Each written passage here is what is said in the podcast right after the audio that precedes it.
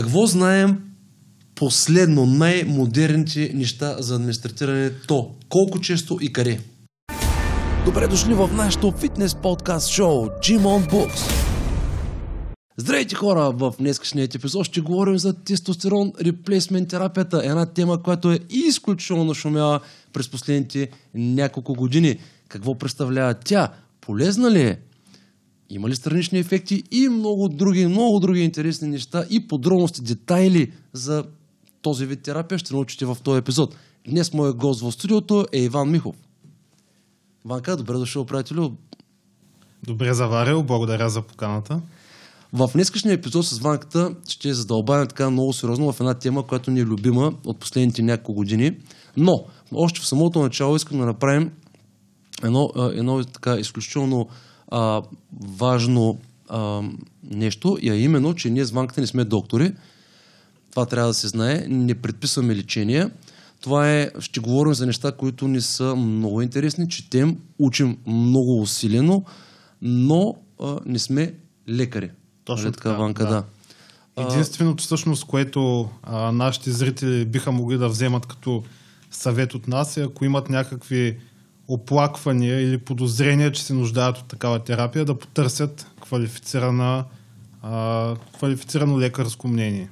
Всъщност. Така, ще говорим за нещата и, а, и, и основната, основната идея на фактически на, а, на нашия разговор днес ще бъде да а, да накараме хората да се замислят, Ванка, да накараме хората да се замислят и сами да направите много усилие от тук нататък, като чуят тази информация, която ще им кажем, да а, се самообразуват, да почнат да четат, да, да, да разберат, че има такава терапия, която е коренно различна от стероидите, използвани в бодибилдинга, и ако усетят и ако видят, че те самите имат симптоми, да знае, че това не е толкова страшно и те могат да се справят, могат да се подобрят качеството на живот изключително много добре, ако знаят как да използват тази терапия.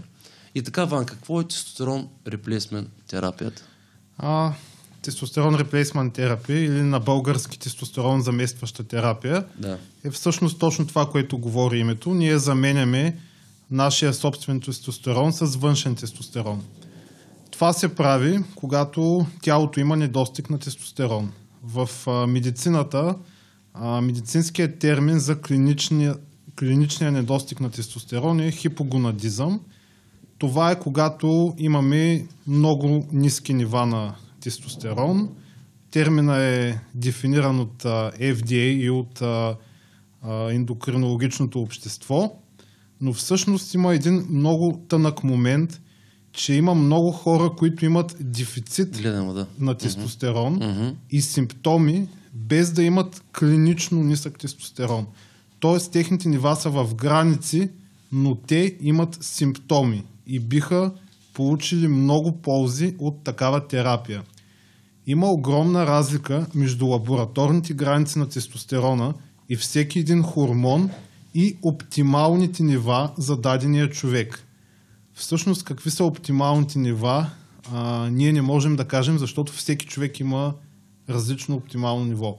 Ако за мен оптималното ниво е числото Х, за тебе е числото Y. Ако за мен примерно е двайсет, за теб може да бъде трийсет, може да бъде и десет. И лабораторните граници по никакъв начин не отразяват това.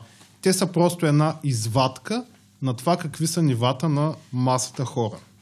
Сега, а, много важно тук в началото а, да кажем, кога човек трябва да започне тази терапия? Как човек да разбере, че има нужда от тази терапия? Защото това, което се получава, това, което ти каза в момента, че а, отиваме, а, примерно, нека да говорим вече с реални цифри. Например, стандарта в момента от кръвни изследвания около, е, е трийсет до примерно хиляда и сто. Зависи нали, в, на общия тестостерон, зависи нали, в коя лаборатория си... А... Тук малко ще си позволя да поправя. Да, поправим, да. Okay. В България, а, да. Значи ако говорим в американските единици, които са нанограма на децилитър, да. а, по-скоро лабораторните граници са някъде около двеста до осемстотин нанограма на децилитър в повечето лаборатории в България, може до осемстотин двайсет, до петдесет и така нататък. А, някои лаборатории в България използват други единици, наномола на литър, като там разликите са от десет до двайсет и осем, което е същи числа, но в друга мерна единица. Да, но това, което е много важно да, да споменем тук, е, че кръвните изследвания са едва на трето място като, а, като фактор за а, стартирането на тази терапия. На първо и на второ място това е Uh, това са така наречени uh, clinical presentation, т.е. клиничната картина на пациента и разбира се симптомите. Симптоматиката. Да. Симптоматиката. Uh, кръвните изследвания в един момент абсолютно м- почти нищо, може би за наша сигурност uh, и за някакъв гайдлайн, за някакъв... За, за, за, за ориентира за в ориентира. контекста на симптомите. Точно така, казвам. точно така. Uh, но uh, много по-важни са симптомите и самата клинична, uh, клинична uh, картина. Защо е така, Ванка? Ами, защото, както вече споменах, всеки един човек има нужда от различно количество хормони, за да се чувства добре, за да бъде оптимален. И ще цитираме някои от най-добрите лекари, които се занимават с такъв тип терапия. Аз не лекувам парче хартия. Аз лекувам пациент и неговите симптоми. Аз искам пациента ми да се чувства добре, да бъде здрав, а не да напълним някакво парче хартия с точните числа. Точно така, да.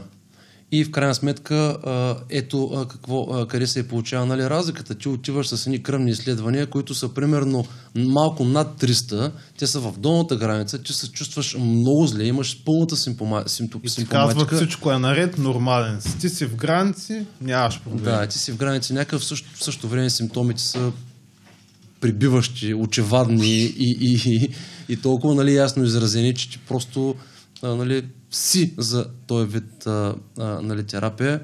А, именно за това казваме, че симптомите са на първо място. Да. Симптомите и клиничната картина са на първо място. Между другото, а, първите четирийсет до петдесет години, когато от началото на тестостерона, началото на тая терапия, фактически симптомите и клиничната картина са били основните за стартирането на тази терапия. Тогава е нямало кръвни изследвания. Да, тогава лекарите са ориентирали изцяло по симптоматика. Изцяло по симптоматика, да, което тук, тук се получават големите разминавания. Нали?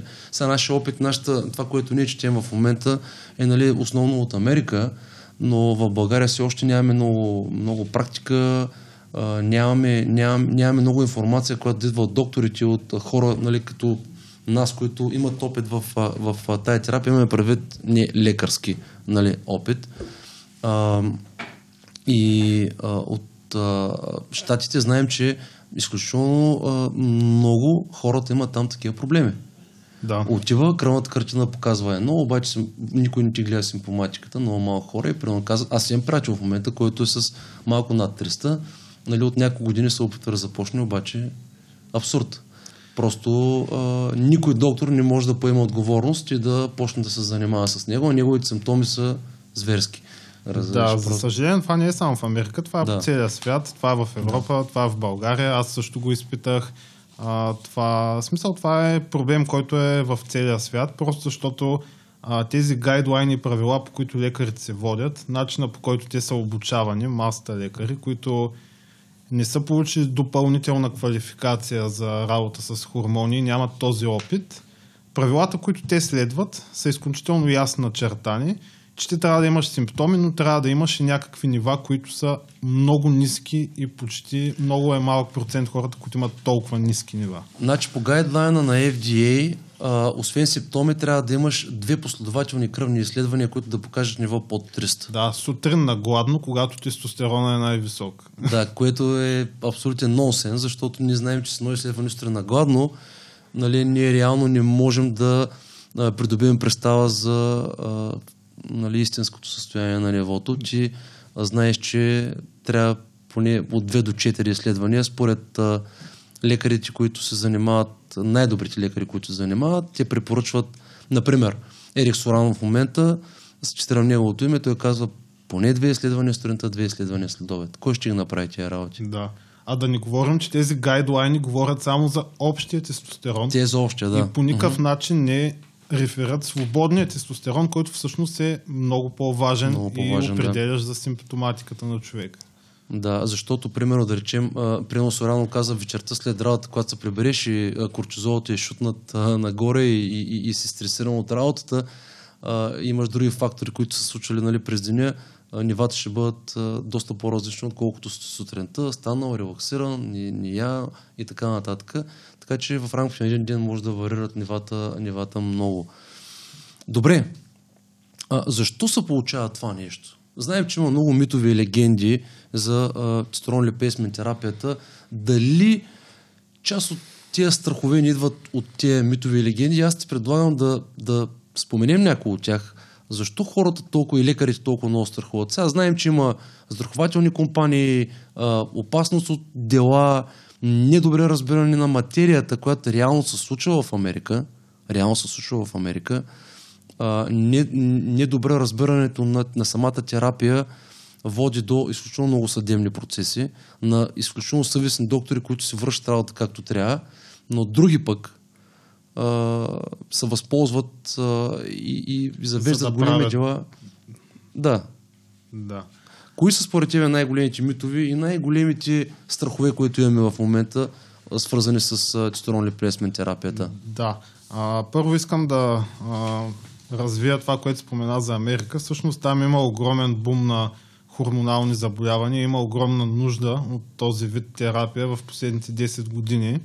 И за съжаление това е довело до един вид а, бизнес и печалбарство. Клиники, които прилагат тестостеронова терапия, започват да никнат като гъби и да я прилагат неправилно, без да са оценили достатъчно здравословното състояние на човека, без да са оценили дали има някакъв риск, дали той има някакви здравословни проблеми, които могат да направят терапията противопоказна и дали въобще има нужда от нея и просто го слагат на тестостерон с някакви шаб...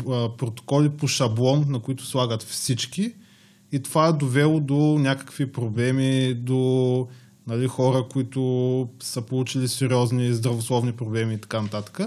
И оттам Еф Ди Ей ги погва погва този вид с регулации. С регулации, да. И започват да се налагат нали, ограничения. Та проблема е а, както да бъде отказвана такава терапия на човек, който има нужда от нея. Това е в единия край. В същото време да бъде прилагана сляпо и масово на хора, без да бъде оценено дали те наистина имат нужда от нея и как трябва да бъде извършена. Да. А, много от митовите и а, за страничните ефекти и вредите всъщност идват от света на бодибилдинга, където се използва огромни количества тестостерон с изкуствени синтетични деривати на тестостерона, така наречените анаболни стероиди, а, където се злоупотребява с тези субстанции и разбира се това ще доведе до много странични ефекти. Това е все едно да кажем, че ако имаме изследване, според което а, пиенето на пет литра кафе на ден е вредно. Това означава, че все едно да а, предположим, че пиенето на една чаша кафе ще бъде вредно. Няма да. Абсолютно никаква логика в това. Да. А, каква е... Можем ли тук да а, започнем да говорим малко и за разликата между а, използването на строежи в бодибилдинга, тъй като споменахме, каква е и, и, и тестостерон липеизмен терапията? Каква е разликата между а, използването на тестостерона в, две, в, в, в двете случаи? Искам да говоря малко по-конкретно, така обаче и с цифри вече. А, кога, а, какво, кога говорим за една нормална тестостеронна терапия и а, разликата между дозите в, а, в бодибилдинга? Да. А, първо, огромната разлика идва в целта, която определя всичко. Целта на употребата на препарати в бодибилдинга е да се постигне някаква физика, да се постигнат спортни цели.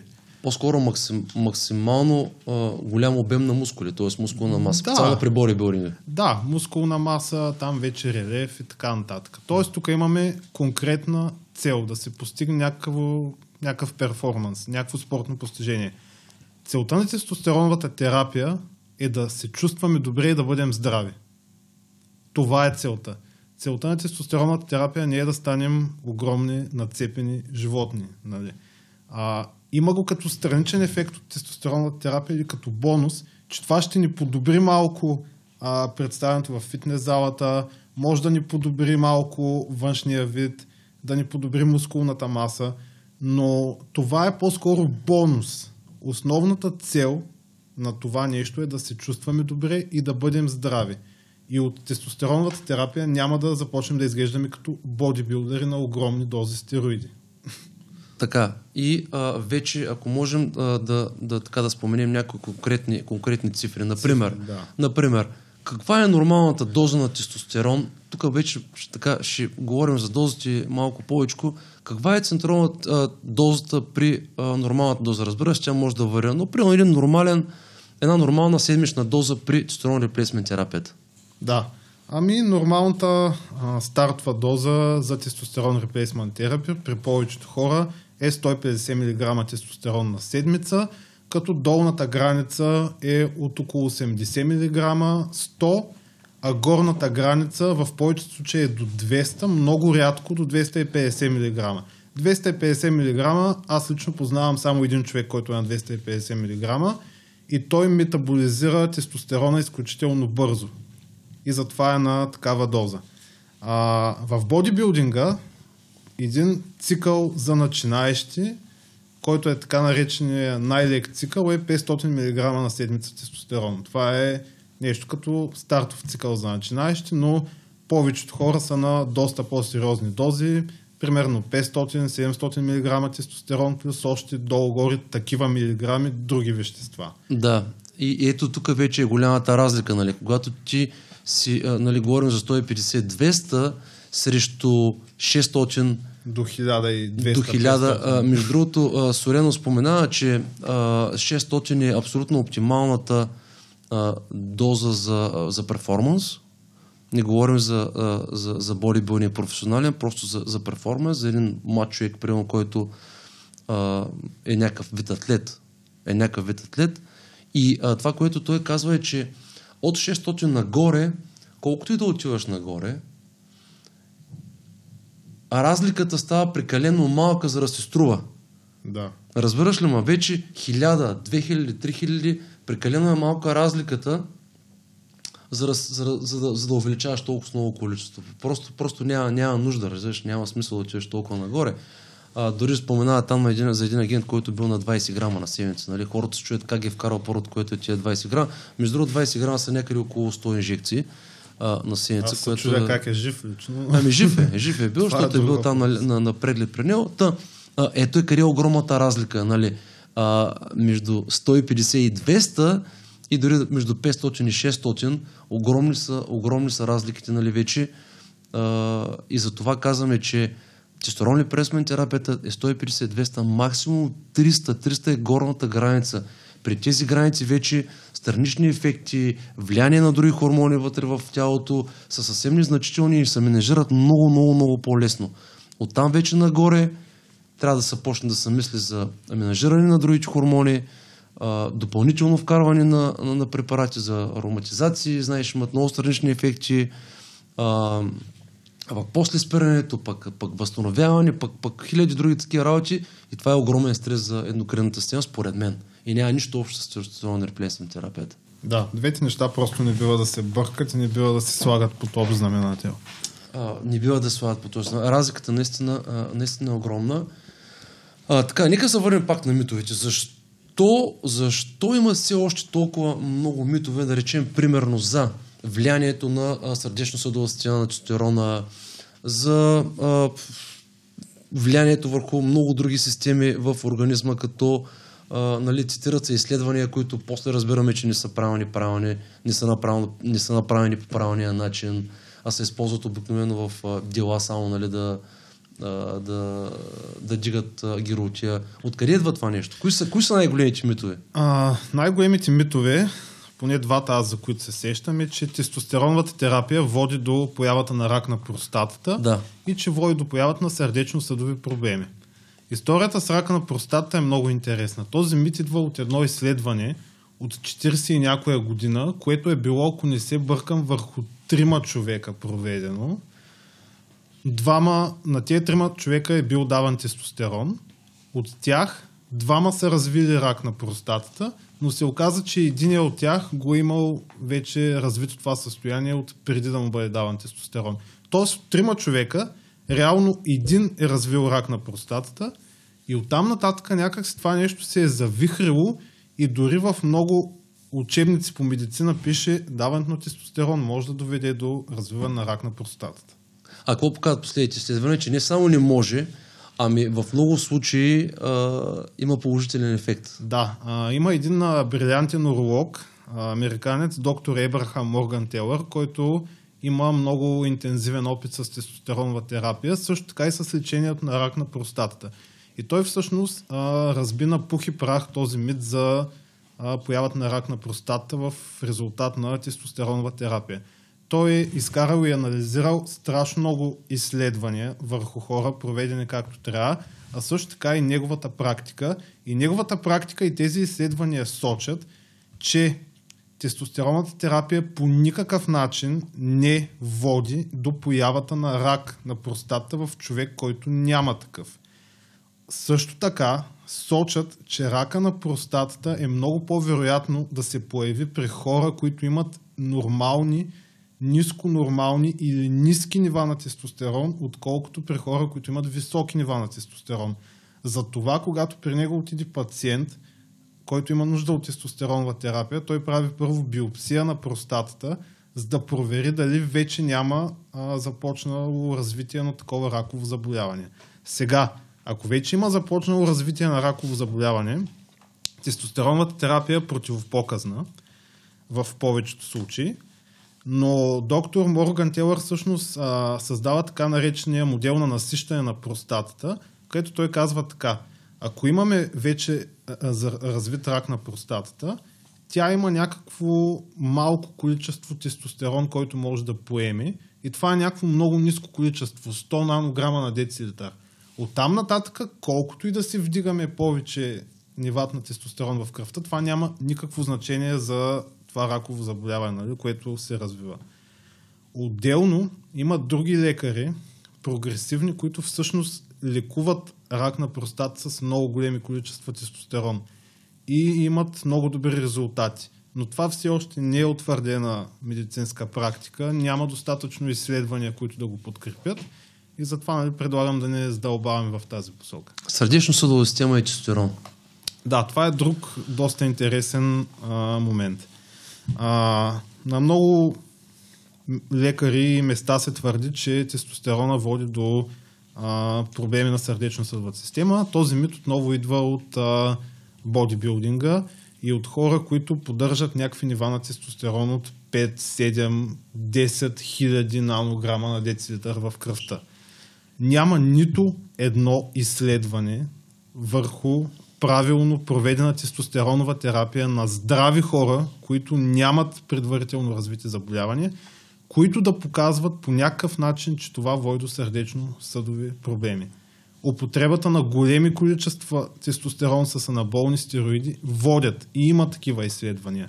Но няма изследвания, които да показват, че а, умерената употреба на тестостерон в контекста на тази терапия води до такива проблеми.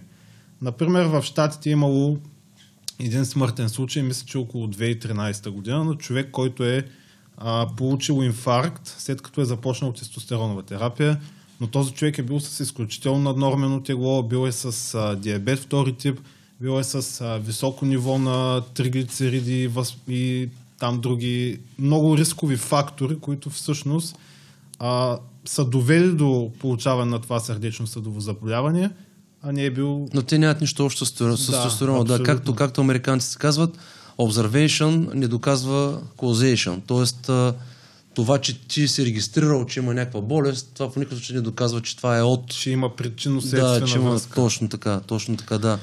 А, всъщност има много други изследвания, обаче, които доказват точно обратното, че повишаване на нивата на тестостерон и заедно с тях на естрогена, в следствие на ароматазът на тестостерон, водят до а, положителен ефект върху сърдечно-съдовата система и всъщност имат по-скоро предпазен ефект срещу заболявания като инфаркт и така нататък. Отделно е доказано, че тестостерона има положителен ефект върху инсулиновата чувствителност, а, върху негативен ефект върху възможността да получим диабет втори тип, а също така има и превантивен ефект върху заболявания като Паркинсон и Алцхаймер. Да. И когато говорим за всички тези дискомфорти, които идват от самите симптоми, те са много други. Безсъние, anxiety, depression, депресия и много други такива. И ако трябва да живееш цял живот с тези работи, просто много лесно можеш да се справиш с тях при правилното прилагане на тази терапия. Може да направиш живота на един човек много по-комфортен и дори на старини много по-качествен. Да, аз лично мога да потвърдя и да свидетелствам за това.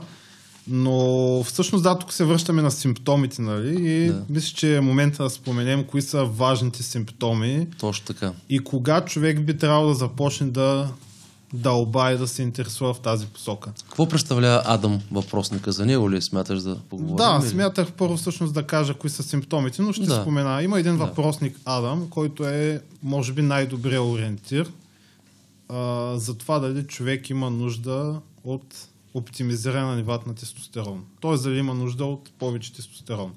А, съкращението идва от Androgen Deficiency in Aging Males на английски. И този въпросник, когато го попълните, според точките ще ви даде някакъв резултат, дали имате нужда от повече тестостерон. Но като цяло основните симптоми са следните. А, при много хора може да бъде загуба или намаляване в либидото, намаляване в уменията за концентрация, а, някакво състояние на депресия, тревожност, а, загуба на просто на На мускули, на сила? Може на мускули, на сила, проблеми в съня, затруднено възстановяване от физическа тренировка, също така натрупване на някакви мазнини, нали, които преди това човек ги е нямал, примерно при сходен режим на храни и да, така нататък. Което пък в бъдеще може да доведе до други по-сериозни, по-сериозни проблеми. Да. Но някои от най-добрите лекари всъщност а, казват, че основните, може би най-важните симптоми са точно а, появата на депресивно състояние и тревожност в комбинация с намаляване в либидото специално. Въпреки, че тези симптоми могат да бъдат резултати от други хормонални дисбаланси, могат да бъдат резултат също и от намалена дейност на щитовидната жлеза. И затова е много важно ли, този, примерно, да се използват ориентир като този въпросник, защото там нещата са формулирани точно и ясно. Да. Сам човек може ли да се отговори на тези въпроси? Има ли нужда а, от лекар в а, отговарянето на тези въпроси, който да ти помага да насочва и така нататък в началото? А, сам човек може да попълни въпросника и може да види какъв резултат ще му даде. Но при всяко едно положение, според мен, сам човек не може и не бива да взема решение да започне тестостеронова терапия.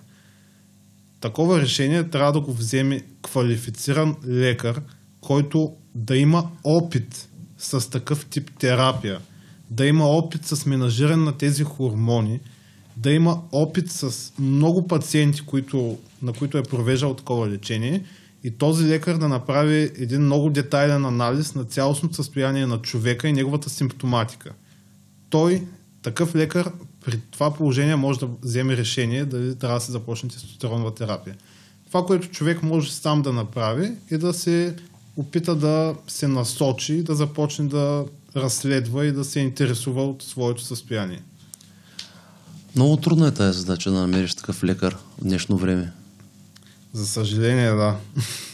В Америка има вече а, така, доста, доста добри специалисти, които към днешна дата учат други лекари и не само ендокринолози, а, да споменем е свързано с депресията и а, много, психиатри. А, много психиатри, защото практиката допреди няколко години е била, че човек, който отива при а, психиатър с а, депресия, с подобни симптоми, за... той е бил почвал да се лекува, нали, по тяхната практика с антидепресанти и други такива хапове, които знаем какви странични ефекти имат, без лекарите да а, помислят въобще, без да, да, да тръгнат да търсят в а, причината в ниския тестостерон, където е там най-изразена, нали, когато той, е, той го няма и вече а, лечението тръгва вече в една а, съвсем друга посока и по може би неправилния начин. Но ние не сме лекари, А, но добрата новина е, че в щатите вече а, се забелязва така едно течение на една вълна на много а, психиатри, които тръгват да посещават а, курсове, тръгват да посещават семинари на водещите а, лекари, които правят тестостерон репресмент терапията и започват да се учат от тях. За да могат по-добре, когато той е такъв пациент с такъв проблем, да могат по-добре да се справят с а, Да, с да оценят неговото състояние и да започнат да лекуват причината за неговите проблеми, не просто да замаскират нещата с антидепресанти. Всъщност да. Тук искам да отворя една скоба, която за съжаление е реалност по целия свят. А, и нали, искам изключително да поискам извинението на а, съвестните и добри лекари, които си вършат работата. Така е, има такива. Има такива, има такива, има със такива, сигурност. Има такива. Но за съжаление, много често, ако отидеш на лекар с симптоми, точно на нисък тестостерон, които са загуба на либидо, депресия, тревожност, загуба на фокус, затруднено умение за концентрация, първото нещо, което той ще ти предпише без въобще ти провери хормоните, са антидепресанти и Виагра. Изключително лесно е да получиш рецепта за антидепресанти, които имат страшно много странични ефекти, много по-опасни отколкото тестостерона, а в същото време е много трудно да получиш рецепта за тестостерон. Да, това е парадокса. Това е парадокса. Примерно за... Аз ако сега отида при лекар, извинявай, че те прекъсвам, да. Просто ако отида при лекар и му кажа, че съм депресиран, най-вероятно ще ми предпише а, е, антидепресанти за обратен захват на серотонина без никакъв проблем.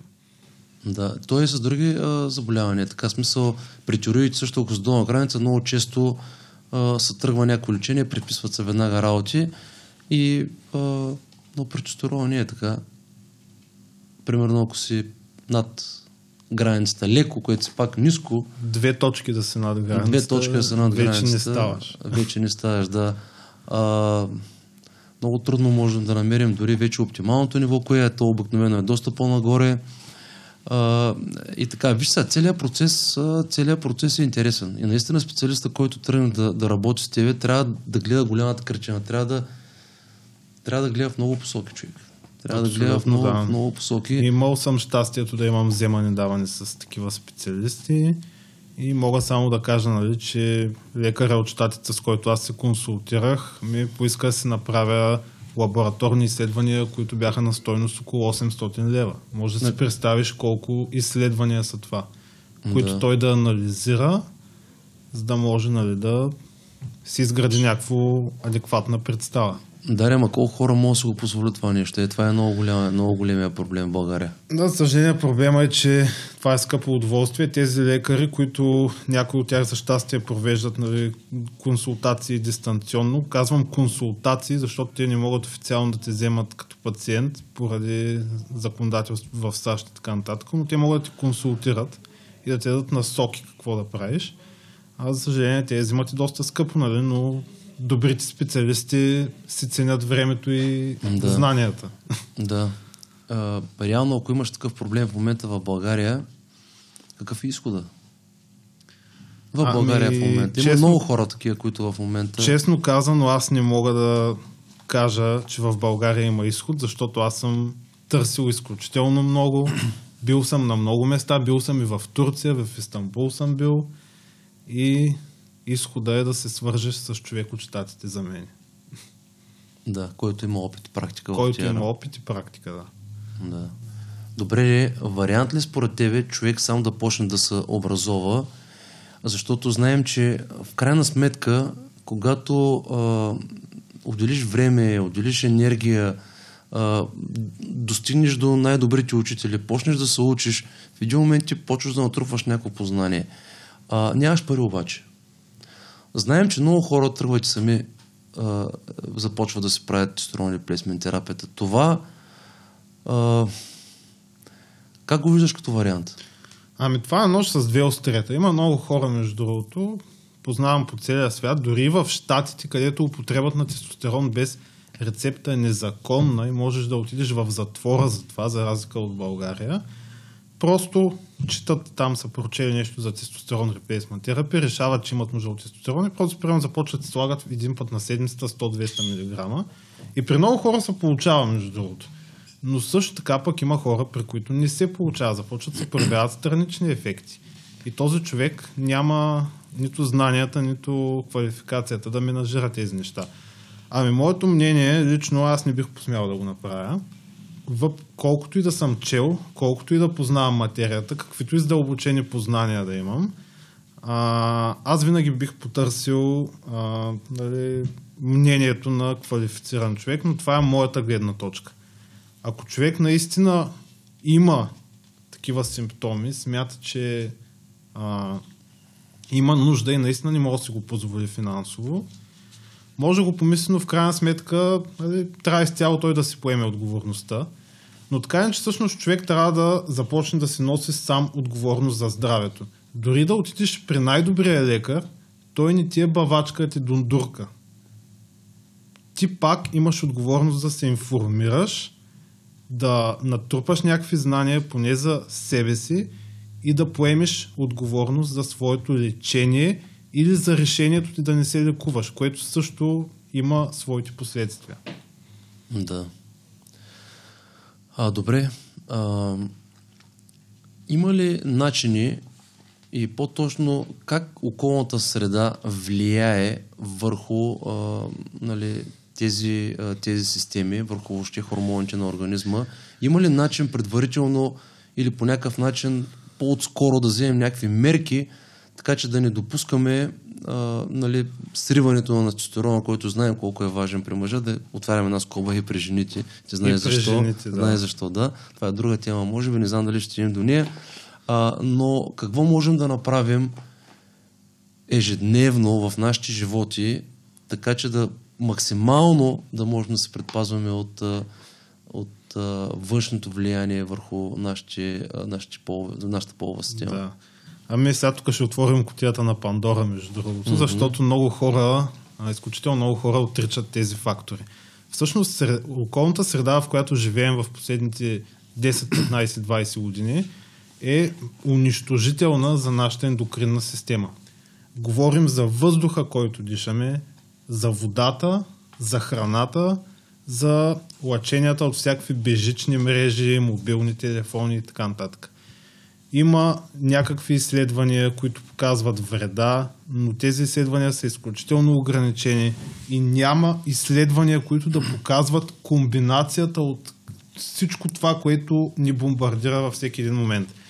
А, не случайно, искам да отворя една скоба, че преди десет години максималните нива на клиничните граници на тестостерона в Съединените щати са били хиляда и петстотин нанограма на децилитър, а днес те са деветстотин и нещо. В България са осемстотин. Не можах да намеря данни за България преди десет години. Просто не можах. На какво се дължи този срив почти двойно? Какво изведнъж а, човешката физика е еволюирала, имаме нужда от по-малко тестостерон? А Еф Ди Ей се опитва да го обясни с увеличаването на затластяването, обездвижването на хората.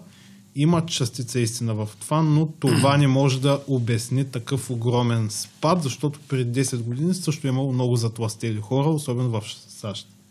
И това е факт. А, ендокринната ни система в днешно време е ежедневно бомбардирана. Един от най-големите проблеми, върху които имаме контрол, всъщност е храната. За съжаление, когато живеем в голям град, не можем да спрем да дишаме този въздух, но можем да се опитаме да оптимизираме нашия начин на живот и това, което ядем. Това, което можем да направим, всъщност е да си изградим някакъв режим на живот, така че да спим редовно, да се наспиваме достатъчно през нощта, да не пием алкохол, да не пушим. Алкохола и цигарите имат пагубно въздействие върху нашата ендокринна система. Пагубно. И дори в много малки количества. И да внимаваме какво едем. Да се стремим да едем максимално необработена храна в а, нали, съответните м, количества и така нататък, за да не ставаме прекалено дебели. Защото а, затластяването всъщност също има изключително негативен ефект върху хормоналната ни система. Всички тия работи за жалост идват от последните години от електронните девайси. Смартфони, компютъри, и други работи, които наистина все повече и все повече наобочват, както и храната, безсънието, ти го спомена, наистина изключително важни неща, от които много трудно може да се предпазим. Да, много трудно, много трудно може защото да не можем да отидем да живеем в пещера. Аз по професия съм програмист, по цял ден седя на компютър, а, използвам очила, които блокират, нали, синята светлина и така нататък, но в крайна сметка, както се казва на английски, we can do only so much. Да. А, знаеш ли какъв е най-големия проблем в момента? Че децата вече от много малка възраст забиват по същия начин. Ние сега говорим за възрастните хора. Представи си това се случва на, едно, на един подрастващ организъм, който в момента расте. И има нужда от а, възможно най-естествената и полезна среда, в която да расте. А тя няма. Разбираш ли ме? И точно е това, кое, това което каза. Искам аз тук към, да е така един апел към всички родители. А, контролирайте децата и времето, първо, когато си лягат, и второ, времето, което те а, прекарват а, на телефоните, на компютрите. Защото само тези двете неща водят до абсолютно пагубни а, смазващи, смазващи а, последствия, които ние все още не можем добре да разбираме. Да, ние все още ние все още, все още не можем добре. двайсет до трийсет години ще се разкриват първа последствията от това, точно което така, причиняваме. Точно така. Има една книга на, на Cal Newport, тя се казва uh, Digital Minimalism. Uh, изключително интелигентен професор Мат. Uh, uh, така доста сериозно набляга на тая тема, но uh, моят апел специално е към децата, към родителите най-вече. Защото аз имам си на четиринайсет, казвам ти, слава на Бога, ляга ми се рано, телефоните се оставят рано-рано, още към седем-осем настрани, контролираме го това нещо вкъщи, но това, което виждаме, това, което се случва, масово хора, гледайте децата какво правят. Детето в осем и половина-девет часа, светлината вкъщи трябва да намаля, то трябва да се подготвя да ляга и да спи. А не в едно, два, три часа то да бъде на телефоните, да бъде обучено с тази светлина. Не му обръщаме достатъчно внимание, не знаем какво се случва в тези тела. Да. В момента това, което виждаме обаче, то трябва да се гледа много внимателно. Липса на концентрация, то се вижда, то крещи. Те затова нищо не правят в тези училища, е с толкова слаби там. Не всички. Много. Липса на концентрация, мозъка не функционира, мозъка не функционира така, както трябва. Да. И не може да се използват той е потенциал на този млад мозък, на този млад организъм да прави, да, да се развива както трябва. Да не говорим физическите качества. Мен, хули, шмоли. Аз като бях малък съм отраснал, а, като цял ден, примерно съм тичал пред блока, играл съм футбол, гонили сме се, биели сме се, нали, и така нататък. В днешно време децата просто цъкат на някакви таблети и телефони по цял ден. Да, а, родители, внимавайте, обръщайте внимание на тези неща, защото те са много важни. Не може малките деца да бъдат толкова слаби, толкова... А, а, а, как да ти кажа, те са слаби. Те духовно, те първо, те първо духовно се славя, второ физически. Знаеш ли в щатите какъв регистриран бум имама на осемнайсет-двайсет годишни младежи, които имат нужда от тестостеронова терапия? осемнайсет-двайсет годишни, които дори не са влезли в пубертета. Факт. Преди десет години нямало няма. такова нещо. Да. Просто е няма. Започват, започват тия работи масово, започват тия работи масово и е, трябва да правим колкото може повече в, в тая насока да Да, да, да тренираме хората. Физическите занимания също са много важни, те също спомагат. Нека да споменем тестосторонова песмен терапията с, а, а, а, а, с дигане, с, окей, с физически занимания, но с силово физически занимания изключително добре се допълват, доказано е, имаме изследвания. Терапията работи много по-добре, когато човек е активен и тренира. Но нали, говорим за по-сериозно трениране, нали, с тежести, нали, weightlifting, т.е. да. не weightlifting, нали, класическия лифтинг, а просто работа с тежести. Да, работа с тежести, но също и а, някакво кардио натварване. Точно също. така, точно така, да, да, да. А, така че изключително много а, важни. Не хората да си мислят, че като вземат примерно на инжекция и те си продължават този лайфстайл, където е проблема, обаче тъй като взимат тестостерон, всичко ще бъде да, окей. Всичко... Всъщност, да, това исках да спомена. Да. Тази терапия трябва да работи заедно с оптимизация на а, начина на живот, на, на, живот. на диетата, точно на така. Физическата активност и на съня. Ако просто си набивате инжекциите, подобрението ще бъде минимално. И ако продължавате да пиете, да пушите, да едете в Макдоналдс и от кварталния дюнер, рискувате тестостерона да ви докара повече странични ефекти. Всъщност. От, да, от друга страна, когато човек е по-активен, между другото доказано е вече в много сериозни изследвания, че тестостерона а, подобрява намалянето на а, подхожните мъзнини и вътре органите мъзнини. Това го имаме като ефект, който е изключително благоприятен, който в а, по-възрастните хора вече го усещат много по-добре, защото пък а, там вече са предпазвани от сърдечно-съдови заболявания, инсулина, диабета, там също можем много да говорим в тази насока, колко благоприятен е тестостерона, когато влияе върху чувствителността, подобрява въобще кръвта, захарта в кръвта. А, неща, които са изключително много важни, човек, когато започва да става по-възрастен и тия неща могат да му доведат. Започва да ги усеща тогава. Точно така, точно така. Обикновено се тръгва по, знаеш по кой път, този доктор, онен доктор, хаповете, това, за това, за това, за това и нищо. И нищо не се получава. Добре, Ванка, добре, ами искаш ли да си поговорим малко за а, страничните ефекти? От, а, имаме доста да си говорим за страничните ефекти на тестостерон репресмент терапията. Да. Има ли такива? Кога те се изразяват? Как се изразяват? А, да, за съжаление, както всяко нещо и тестостерон репресмент терапията има странични ефекти, като при правилно провеждане на терапията те са минимални и могат да се менажират по различни начини. А, основният страничен ефект, който се проявява и а, само с употребата на тестостерон не може да бъде а, избегнат, това е силното намаляване и дори загуба на репродуктивни способности при мъжа. Това се получава поради факта, че когато приеме външния, външен тестостерон, нашето собствено производство на тестостерон спира напълно. Негативната обратна връзка между мозъка и тестите спира да работи и нашите тести спира да произвеждат тестостерон. Но за да имаме а, работещи сперматозоиди, трябва да имаме определено количество тестостерон, произведен в тестите.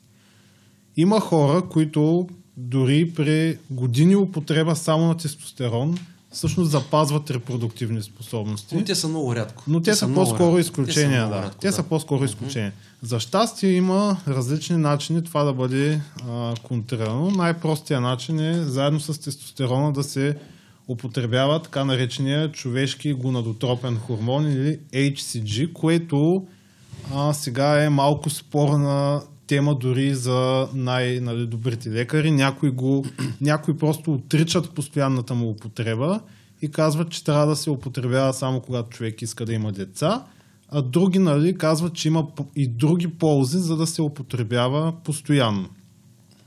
Така, искам да отворя една скоба.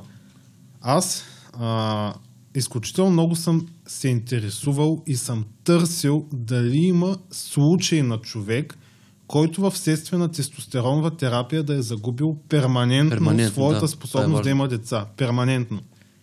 Аз не намерих такъв документиран случай. Може да има, но не намерих. Всички случаи, нали, които съм проверил и лекари, с които съм говорил и така нататък, ако човек е бил репродуктивен преди да започне тестостеронова терапия, дори да я загуби в следствие на употребата само на тестостерон без този допълнителния хормон, тази репродуктивна способност може да бъде възстановена. Има протокол за това да се направи с по-големи количества от този хормон. Тестостерона може да бъде спрян. Може да се използва кулмифен или има един друг по-силен хормон, който е доста по-скъп. Ейч Ем Джи на английски. И той работи вече безотказно. Поне моите проучвания това сочат. Да, след което... След... Добре, какво, какво се случва, когато, примерно, ако човек е вече по-възрастен, не иска да, да има деца повече, може ли спокойно да продължава терапията здравословно и да загуби, в същото време да загуби репродуктивността си? Дали той казва, окей, не ми трябва това нещо и да си продължава да се взима, да се взима тестостерон.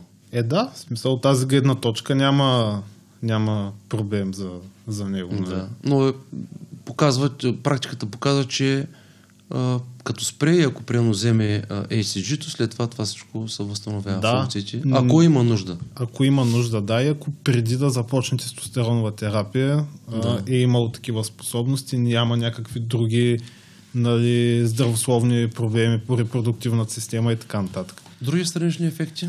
А, другия, така доста а, най-често срещан страничен ефект, всъщност е еритроцитозата на кръвта. Какво се случва? Тестостеронната терапия, най-често, най-просто казано, сгъстява нашата кръв. Повишава а, хематокрита, хемоглобина, т.е. кръвните ни телца. А, тази еритроцитоза при... А, трудно ми е да я произнеса думата, при правилно провеждане на терапия, при правилна честота на а, даване на тестостерони, правилни дози, в деветдесет процента от случаите не е проблем. И стойностите на хемоглобина и хематокрита остават в някакви нормални граници. Сега, има хора, при които тези стойности могат да се повишат над нужното. Тогава вече е много спорна тема. Някои лекари казват, че трябва да бъде да се даде кръв, други лекари казват, че няма нужда. А в медицината много често някои лекари бъркат еритроцитозата, т.е. повишаване на тези кръвни телца с една болест полицитемия вера, която е заболяване на а, някакъв вид раково заболяване, при което са повишени и един друг показател а, плателите. На български не съм сигурен как се казват. Mm-hmm. А, та тези две неща се бъркат. Ако имаме само еритроцитоза, в повечето случаи тя не е опасна. Разбира се, пак до определени граници. Аз лично, моето мнение по темата е по-умерено. А, в смисъл, ако на мен ми се вдигнат до някакви стойности, примерно хематокрита над петдесет и три или петдесет и две, аз бих дал кръв. Освен това, нали, се смята, че даването на кръв има и някакви други ползи за организма, пък и все пак нали, ще помогнеш на някой човек, който може да има нужда да даде кръв. Един мой приятел, който също е на тестостеронова терапия, а, той хематокрита му беше станал петдесет и шест и даде кръв.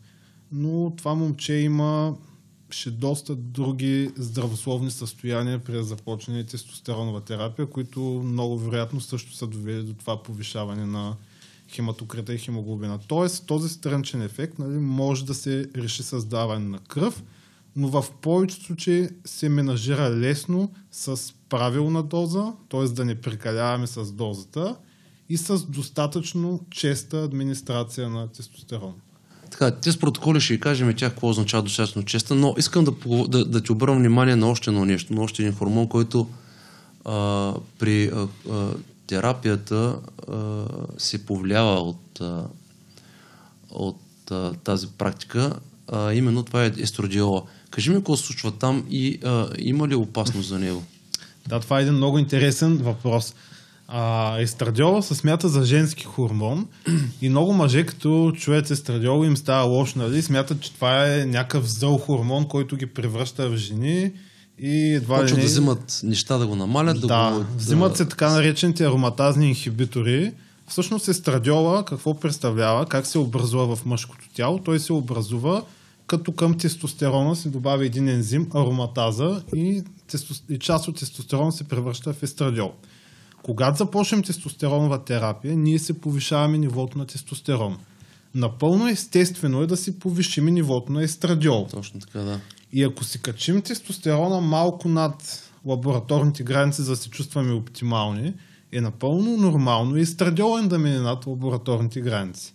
Сега, много хора казват, че получават симптоми от естрадиола и така нататък. По мои наблюдения обаче това не са симптоми от естрадиол, а това са симптоми от а, вариране на хормоните поради прекалено редки инжекции и рядко администрирана тестостерона. Тоест на седмица веднъж, вместо примерно всеки ден или през ден. Да, точно така. Всъщност най-често проблема се получава там. Освен това, колкото по-рядко се дава тестостерон, естрадиола скача толкова повече.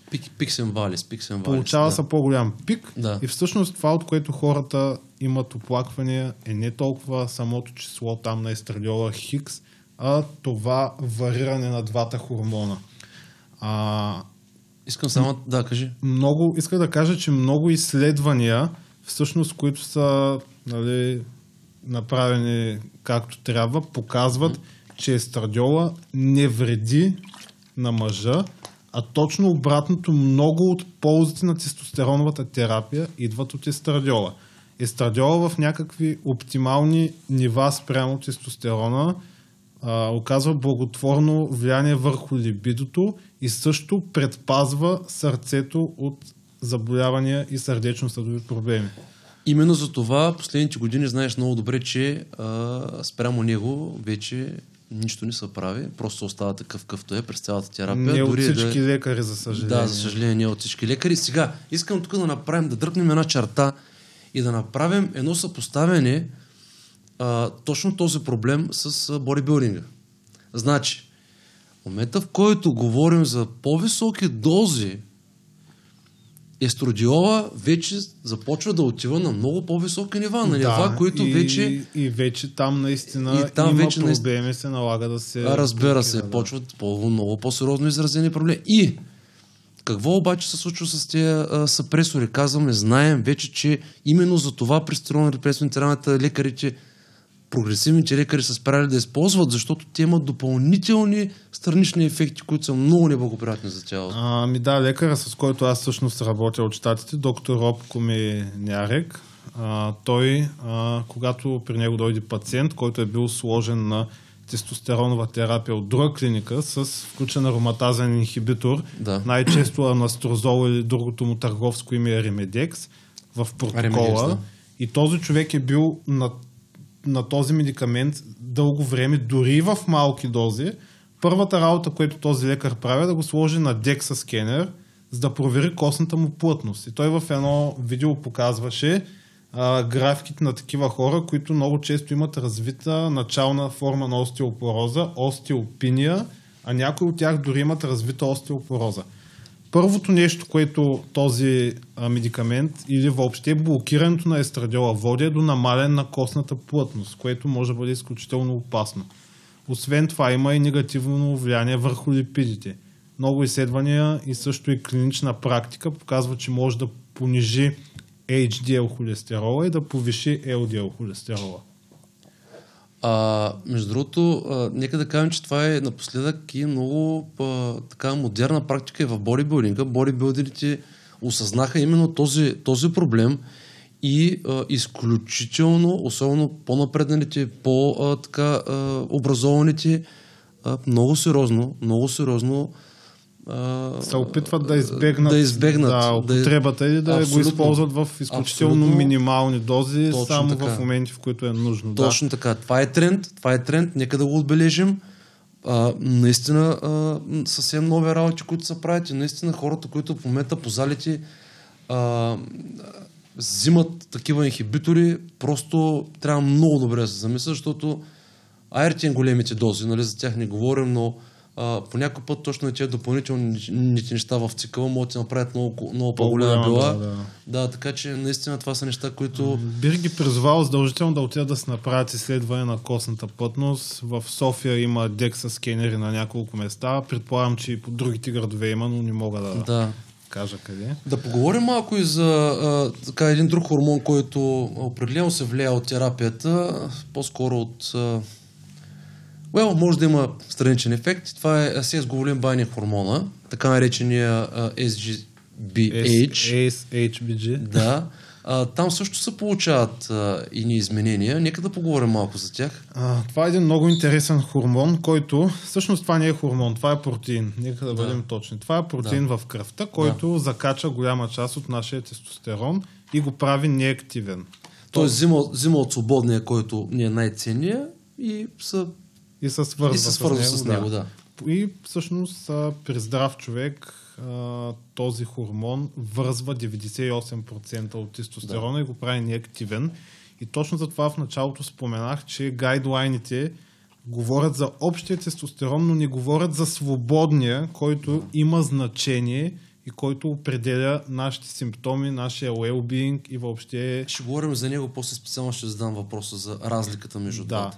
А сега да кажем за секс хормон байнинг глобулина. Да. Един от пионерите на тестостероновата терапия в САЩ, доктор Джон Крислер, той е посветил много от своето време и така усилия, за да изучи този хормон и как той се отразява върху неговите пациенти и лечението му. Има много хора, които смятат, че е добре този хормон да бъде нисък и се опитват да го свалят с някакви добавки, примерно борона го сваля до някъде, има изследвания да. на темата и така нататък. Но всъщност това не е добра идея, защото а, първо този хормон е свързан с инсулиновата чувствителност. Доказано е, че много често той е нисък, натурално нисък при хора, които имат а, високо, високо ниво на инсулинова точно резистентност, така, за, така. затлъстяване и са застрашени от диабет втори тип. Освен това, ако такъв човек бъде сложен на тестостеронова терапия, той задължително трябва да бъде на всекидневни инжекции. Той не може да си позволи да бъде на протокол един път един или път два пъти на седмица. В деветдесет процента от случаите, казвам, изключения винаги има. Има химикал извинение, да. Защото поняк... все още не е открито напълно този механизъм, но а, добрите и прогресивни лекари просто са открили, че хората, които им е по-нисък този хормон, по-бързо метаболизират тестостерона. Да. А, също така, м- ако този хормон е прекалено висок, също е неприятно, защото тогава човек може да има много висок общ тестостерон, но свободният да бъде изключително нисък и той на, общ, на хартия да има някакво огромно число общ тестостерон, нали, което да изглежда страхотно, но да има прекалено нисък свободен тестостерон и да се наложи и отново да има симптоми. За съжаление, в този случай, когато общият тестостерон е висок, а секс хормон байнинг глобулин също е много висок, решението е само едно, да се започне тестостеронова терапия. Няма друг начин, не е бил открит да се подобрят тези симптоми. А, ние после нали, ще говорим какви са другите възможни м- медицински подходи преди да се започне тестостеронова терапия. Алтернативи. Алтернативите, да, но при висок секс хормон байнинг глобулин те са изключени и противопоказани. Да. А, да така, в общи линии, в общи линии а, пак а, така модерни нови неща а, м- малко можем да направим за него. В смисъл, не бива да се притесняваме толкова много ами по време на... по-скоро ни трябва да го да. пипаме и да го менажираме. Както също за, за ел ейч и, и другите две неща. Там също специално според Розия, той казва почти нищо не прави за, за тия хормони. ел ейч всъщност той ти става нула. Той ти става, той ти става нула, да. да. да. А, така че като цяло а, нищо. Сега, а разликата, нека да я кажем тук. Споменахме един-два пъти. Каква е разликата между общия и свободния? Кое от двете е по-важно и въобще има ли нещо, което е по-важно? Защо, когато трябва да се прави изследвания, освен общия, трябва да знаем и свободния? Просто да се знае човек, отиде нали, на лаборатория, какво трябва да направи? Да. А, общият тестостерон е цялото количество тестостерон в кръвта, което включва свързания с секс хормон байндинг глобулин тестостерон, който е много здраво свързан и също така свързания с един друг протеин, албумин, който е не толкова здраво свързан и при определени условия може да се отдели.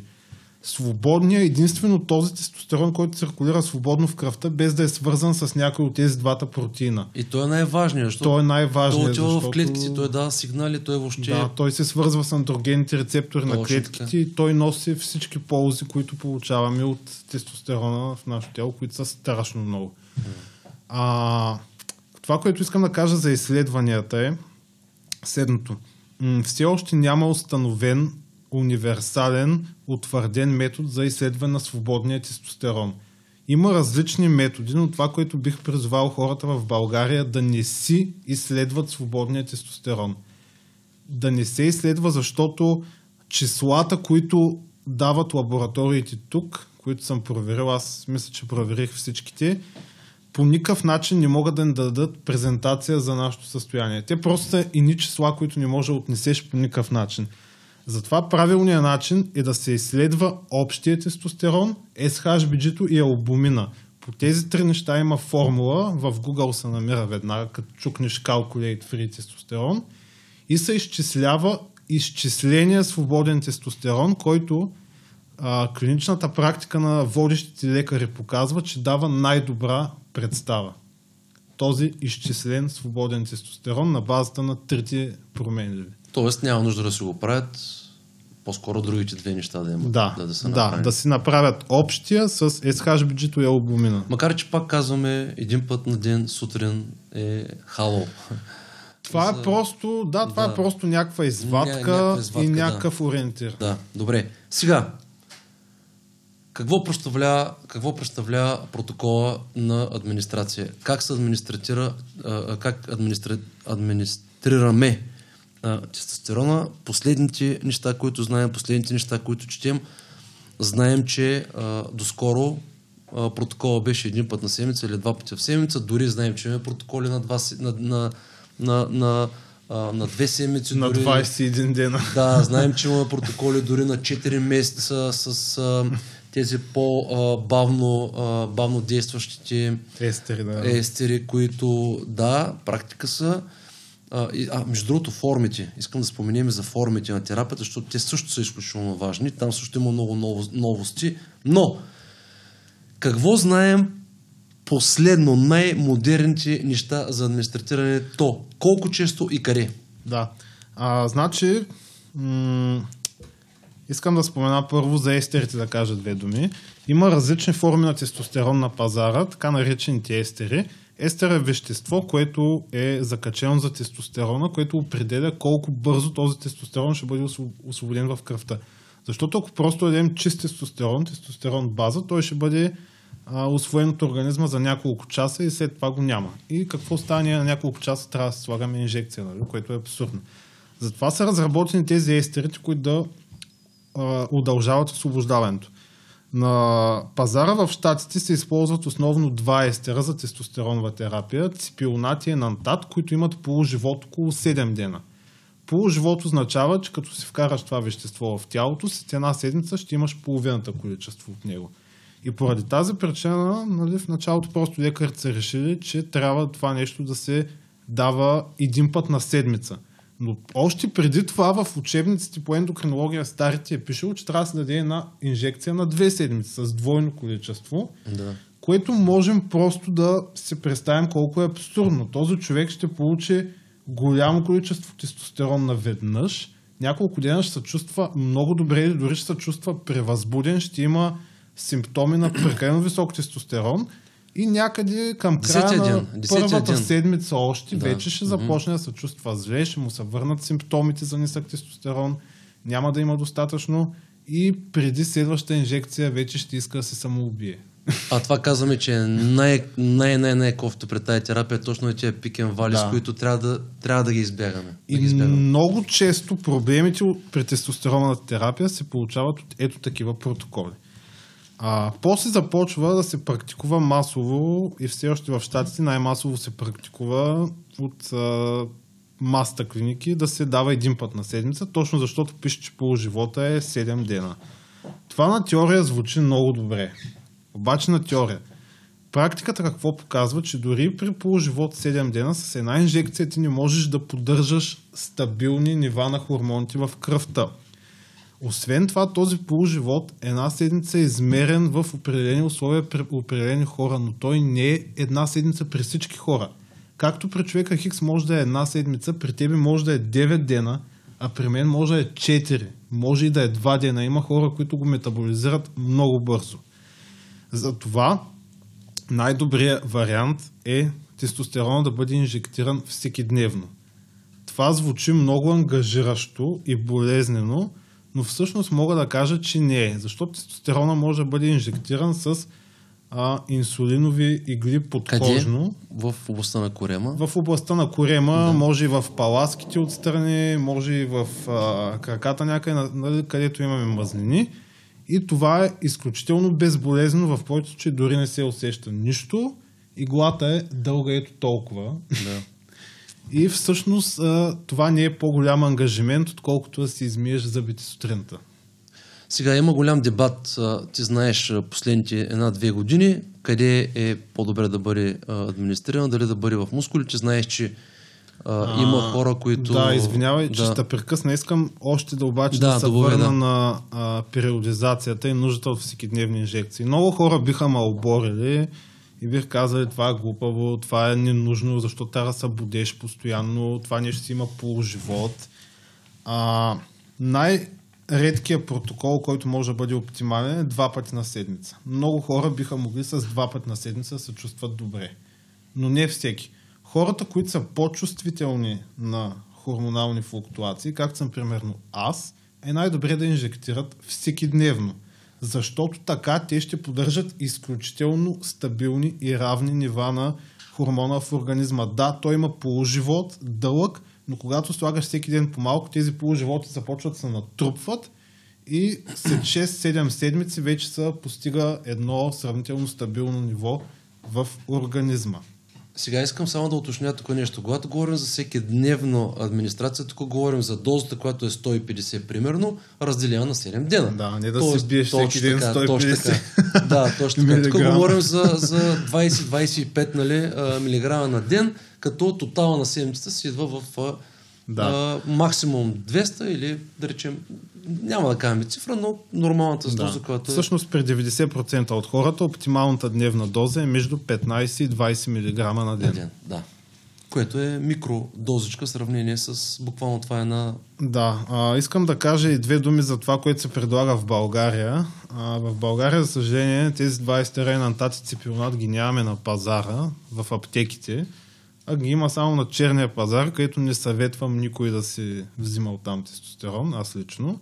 В аптеките се продават два естера, Omnadren и Nibido. Нибидото е една модерна разработка, изключително скъпа, която е създадена за да се инжектира рядко, веднъж на три или четири месеца беше. Да. Но това работи добре само на теория. Да. На практика нещата не се получават. Другия вид е Omnadren, Uh, който е аналогичен на предлагане в щатите в Англия Sustanon. За съжаление, този естер отново, той е създаден от... Той всъщност е uh, микс от четири отделни естера, всеки от който има различен полуживот. Най-късия има полуживот два-три дена пропилната, а най-дългия деканолата има полуживот две седмици. И това е направено за да си вкараш наведнъж цялата ампула и тя да държи около две седмици. Което, за съжаление, работи само на теория, но на практика при малко хора този протокол би сработил оптимално. Та дори този естер най-добре се инжектира всекидневно. Да. А, да, това, което исках да кажа да, за естерите. Да, чул съм, напоследък имам някакви протоколи с, с дека. Има един агент, който само с дека се занимава двайсет години, някакъв дека гуру. Не знам, знаеш ли го кой е?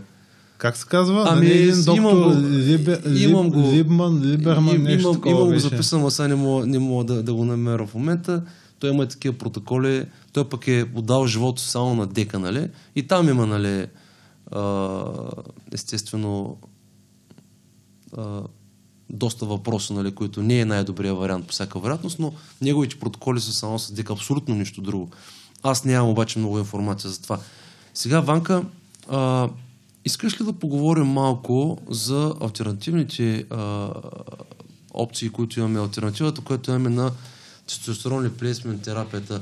Има ли нещо, което естествено може да се доближи до, до, до ефекта от тази терапия?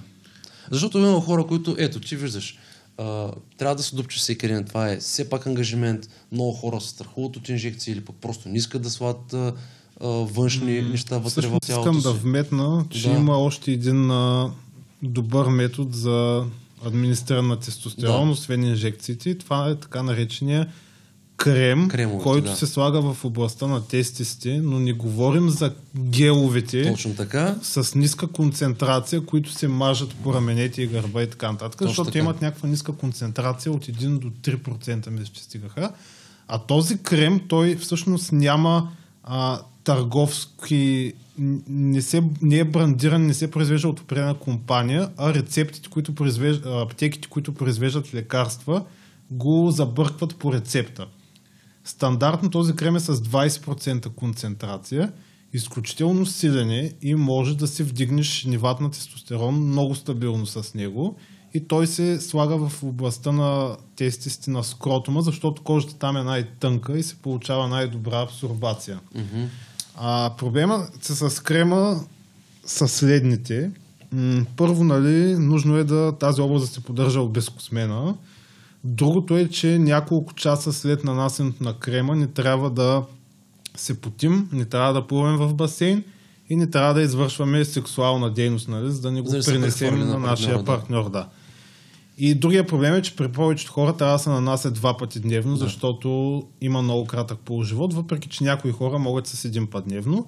И следващия голям проблем е цената, поне от това, нали, което може да се намери в България, излиза много по-скъпо от а, инжекционните препарати. Да. А, но а, много удобен, много удобен, не изисква инжектиране и ако човек се свикне с него, много по... по... Ами, честно казвам, това е въпрос на гледна точка. На да. Мен лично крема ми изглежда по-неудобен от инжекциите. Но да. За човек, който се страхува от инжекции, mm-hmm. не иска да се боде, нали, така нататък, може да бъде изключително добра алтернатива. Тоест, нали, ако притеснението не... ни е страха от игли, нали, този крем може да бъде добра алтернатива. Нещо друго, Ванка. А, това може да бъде една алтернатива, примерно ако е бил десет години на инжекции и просто иска да спре, да мине на крем, после, после пак да върне на инжекция, примерно, просто да му е втърснало да. Тия инжекции, примерно. А между другото, а, нещо, което забравих да питам по време на нашия разговор е а, човек, който реши да почне тази тестостеронна терапия, Uh, за колко дълго време почва? В смисъл, а, е, това е също много така важен въпрос. Ами да, тестостероновата терапия като цяло, идеята е да се започне за цял живот. Така, и, това трябва много добре да се да, знае. Това трябва много добре да се знае. Това не е нещо, което а, днеска ще почна, утре спирам. Да. А че първо тя работи бавно.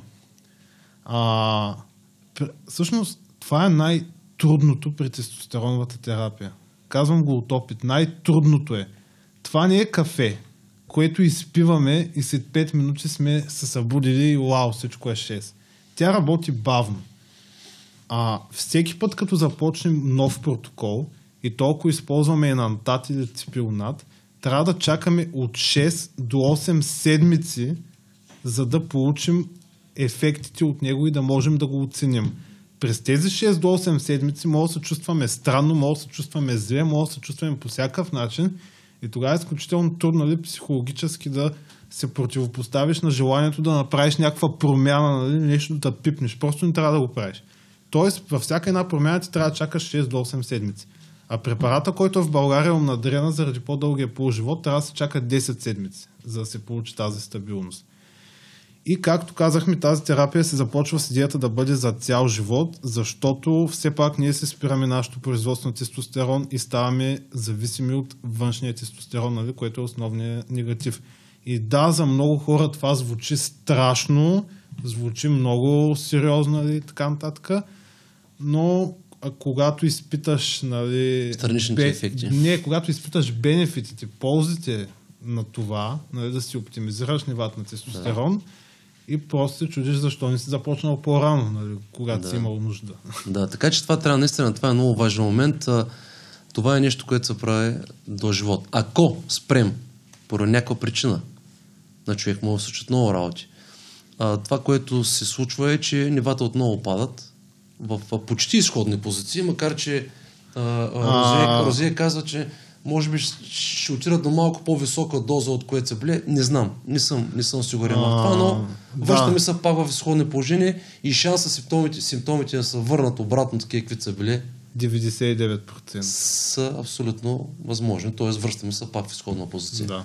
Така че това е нещо, което ако някой започва, наистина трябва да мисли за, а, за напред години и дори, напред. И всъщност спирането на тестостеронната терапия не става толкова лесно и минаваме през един период, в който имаме много нисък тестостерон и се чувстваме ужасно. Да, ужасно. Има протоколи за рестартиране на производство, да. Което отнемат месец-два и в общия случай, нали, с допълнителни медикаменти се прави това рестартиране, за да се върнем на изходното да. Положение, при което сме се чувствали зле и се е наложило да започнем да. Терапия. Ванка, и накрая да обърнем внимание на алтернативите. Има ли някакви алтернативи, които а, могат натурално да заместят тая терапия? Ами, хм.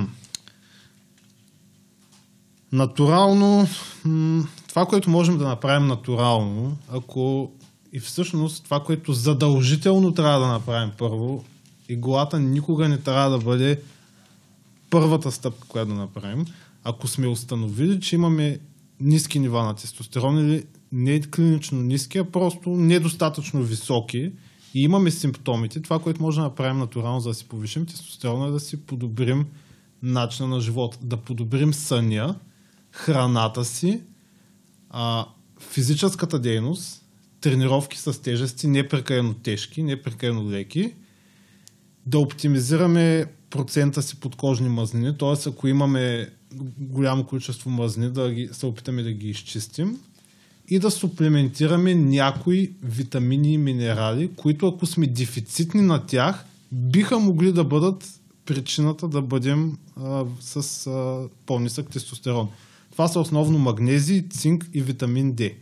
Така, не си мислете, че ако сега просто започнете да пиете тези неща, тестостерона ще ви се повиши.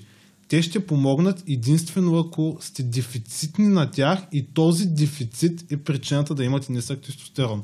Тук искам да отворя скоба, че има на пазара страшно много добавки и билки, които се продават. Спри, като... само искам да прекъсна за нещо. Искам... Въпросът ми беше точно за тези работи. Въпросът ми беше като алтернатива.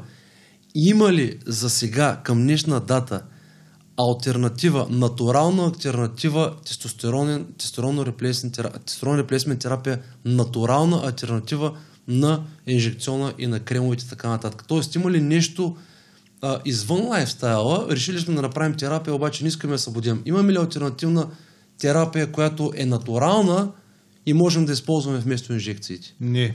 Е, за това категорично говорим. Не. Е, за това исках да ти кажа. Защото се... именно заради тази причина, защото има страшно много добавки да, на пазара, клеймват, че правят страшно много работи, повишават нивата на тестостерона. А не правят нищо. А не правят нищо, всъщност защото... в Амазония е установено, че някои от тези добавки са опасни. Както знаем, върху добавките няма контрол. Да. И в някои от тези добавки има тестостерон или стероиди, които ще ни накарат да мислим, че работят. Да. Всъщност ставаме зависими от тях и допълнително си влошаваме собственото производство на тестостерон. Да. А, има една добавка в България, много нашумява, така наречения Tribulus. Искам да направя едно вметване за него. Хора, Tribulus няма да ви повиши тестостерона, това нещо как. не работи. Доказано... това е загуба на пари. Да, има да. много изследвания, има много хора по интернет, които са ми твърдели, че Tribulus им повишава тестостерона. Може да повиши либидото. Съвсем различно нещо е. Но това няма нищо общо с тестостерона. Да, всъщност да. това, което аз съм установил, че Tribulus се прави да подобрява по някакъв начин кръвообращението. Е, окей. Нищо и, общо с нивата. И някой човек казва, той им повиши тестостерона. Добре, какви ти бяха кръвните изследвания преди и след? Ма аз не съм си правил кръвни изследвания, аз така го усещам. Супер. Good luck. не, не, не, няма, няма. Има, между другото, едно от най-добрите книги, които е правил, макар че на малко хора, той го пише в, а, а, в а, книгата, или тук, или в другата, на, а, в другата книга, че е правено в България. И именно да. в България изследването показва, че, макар че има и други изследвания, но а, те, тези стимулирания и тези стимулирания са по съвсем други механизми, а, влияят на организма и те нямат те директно няма как да влияят да. на, на ендокринната система. Искам да вметна, че има добавки, които могат с малко да повишат тестостерона. Но механизмите са различни. Да. Те по съвсем различен начин могат действат. Могат да го повишат с малко, но проблема е, че ако ние имаме нужда от това, ние няма да бенефитнем по никакъв начин, ако го вдигнем с пет до десет процента. В общия случай имаме нужда от сто процента увеличение, да. понякога от двеста и от триста. Да, да, да, ми ако е нула, ако правиш? Да, или ако ти е триста. Примерно, примерно един мой приятел започна тестостеронова терапия с триста. Е, сега се чувства добре на хиляда и сто. Три пъти повече. Да. Така че а, а, а, тази добавка те въобще добре няма да, да мръдне това триста. Anyway, така или иначе. Да. А тия натуралните. Така, а, ами, много ти благодаря за това време, което а, така, с, отдели за, за този разговор. Той е много интересен. Надявам се да, така, да възбудим дискусии при други колеги, дори при лекари. Със сигурност знаеш, че лекари ще наслушат. Така, да сме се представили добре. А, хора, мислете, темата е много модерна, много актуална. Ще говорим още много за нея. Добрата новина с чезванката, той е малко по-напред от мене, но а, сме достигнали до, до най-добрите специалисти в света. Това със сигурност го знаем. Черпим опит от тях. Знаем страшно малко. знаем страшно малко, да. Ванка. И те първа, така започваме да навлизаме много сериозно в темата. А, той има а, пряк контакт с а, някои от най-добрите специалисти. А, аз също не директно, но а, така а, информация а, мисля и за стартирането на някои курсове, които са така а, изключително полезни в тая а, област. Но а, мислете, задайте въпроси. Друго? Какво да кажем, Ванка? Ами то може да говорим още часове по темата, но мисля, че днеска успяхме така да обхванем да. някои от най-важните да. въпроси. Ще говорим пак. Отваряме, а, оставяме отворена вратата. По всички положения ще има епизод номер две и три. Наистина има доста неща още, които трябва да кажем. А, благодаря, че не слушахте. Моля, задавайте въпроси.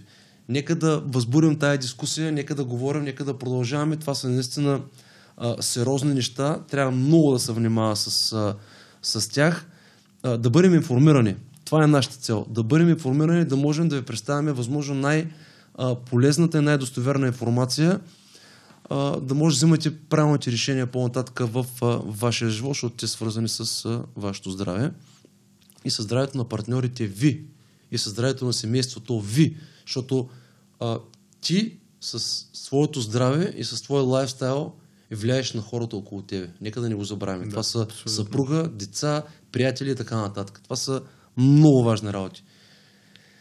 Благодаря и приятели. Ако това, което правим, ви харесва, моля, абонирайте се за канала, коментирайте под това видео. Ще ви бъдем много благодарни. Успех, бъдете здрави, бъдете силни и до следващия епизод. Благодаря.